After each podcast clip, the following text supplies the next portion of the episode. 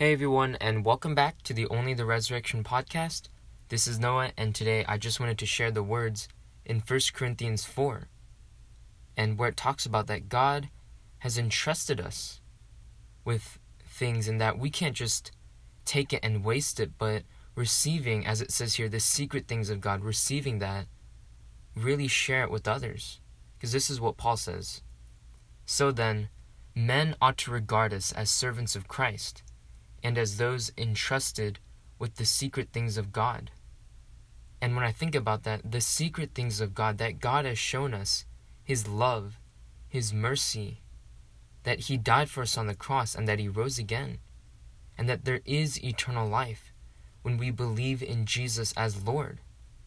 Things that the world doesn't know because they say we can't see God and we can't know this is true, but God has shown us that He is real, that He exists, and that all His words are true because Jesus rose again. So the secret things of God is all found in His Word that Jesus is Lord and God, that He rose again, that there's eternal life, and that our hope, our joy, our strength, it all comes from Jesus. And so these secret things of God He's given us, it says in the next verse, Now it is required that those who have been given a trust must prove faithful. So if we've been entrusted with these secret things of God, we're not called to keep it to ourselves, but to share it with others. If people just live their whole lives being deceived by the devil, but we have the secret of God, the truth, if we don't share it, it's going to fall on the blame. Not like the blame, but if we just think about it, how can we not tell the other person if they're just being deceived by the devil, thinking that this world is all there is? If we don't tell them, they will never know, and they're just going to keep on living like that.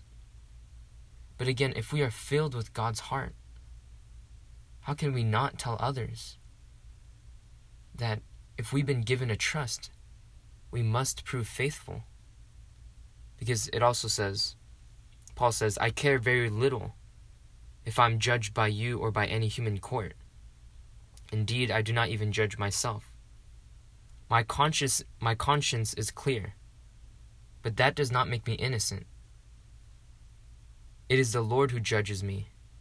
Therefore, judge nothing before the appointed time. Wait till the Lord comes.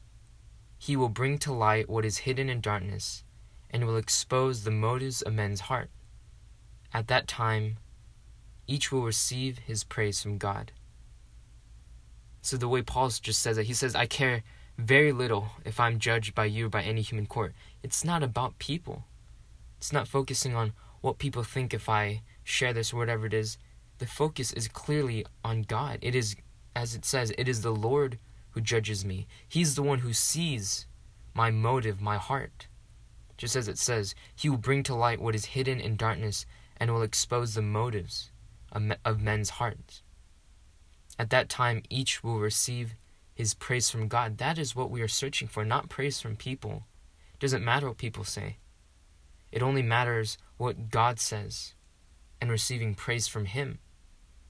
So, not looking for the pleasures in this world, but seeking eternal life that is in Jesus.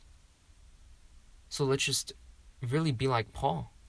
Not not being afraid of people, not caring what others think, how they judge, but really fearing God, which is asking what it, what does God want? Fearing him that he is the judge. He is the one who sees everything. So again, God commands us to be faithful and so I realized that God has called me to be faithful to my school and to my friends, that He's entrusted me with them to share the gospel with them. If I've received the gospel again, God has called us to share the gospel, and that's why we're here. That I'm here to share the gospel with my friends at school, my church, my family.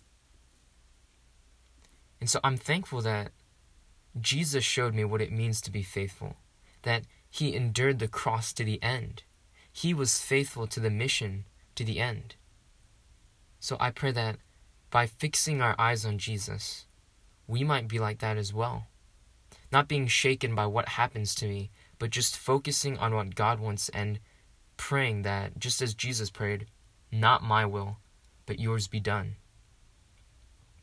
And so it goes on in the chapter where Paul says this For it seems to me that God has put us apostles on display at the end of the procession, like men condemned to die in the arena.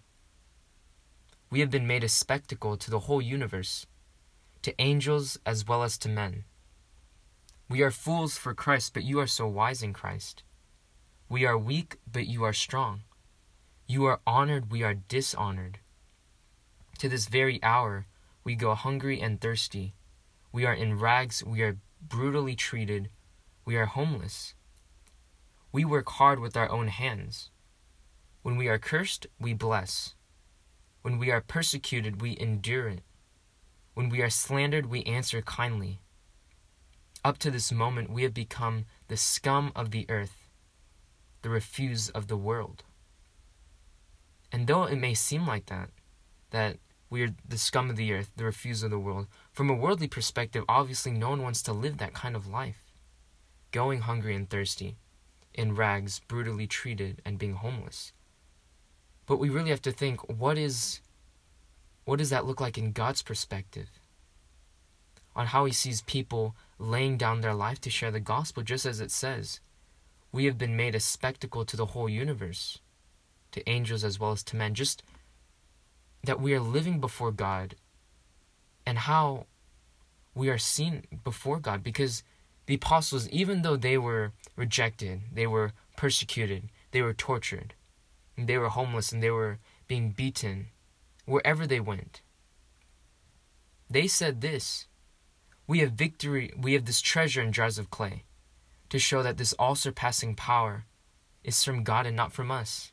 They had victory no matter what happened. So even if they got knocked down, yes, they got knocked down, but immediately they came back up because their power is not from them. The power was from God and Jesus and his resurrection. And that's the secret to overcoming this world, as in, even when we get knocked down by difficult situations, especially when we go and share the gospel, and people make fun of us, when people laugh at us, and they wonder why we seem like we're wasting our life, we know that because Jesus rose again, we overcome and we can just get back up and keep on going, just like Jesus did. How he, again, he faithfully even endured the cross and he rose again.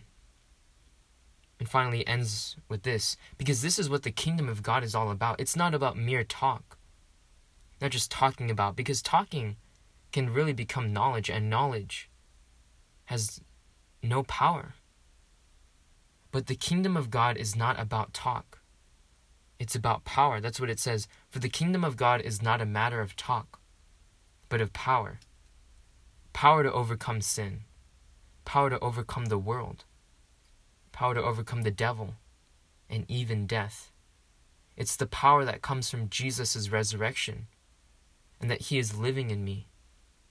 And so I pray that God would always help me to keep my focus on Jesus and that the power to overcome comes from Him so that I can lay down my life, my thoughts, what I think is right, my experiences, and lay that all down and surrender to the Lord Jesus and what He says in His words.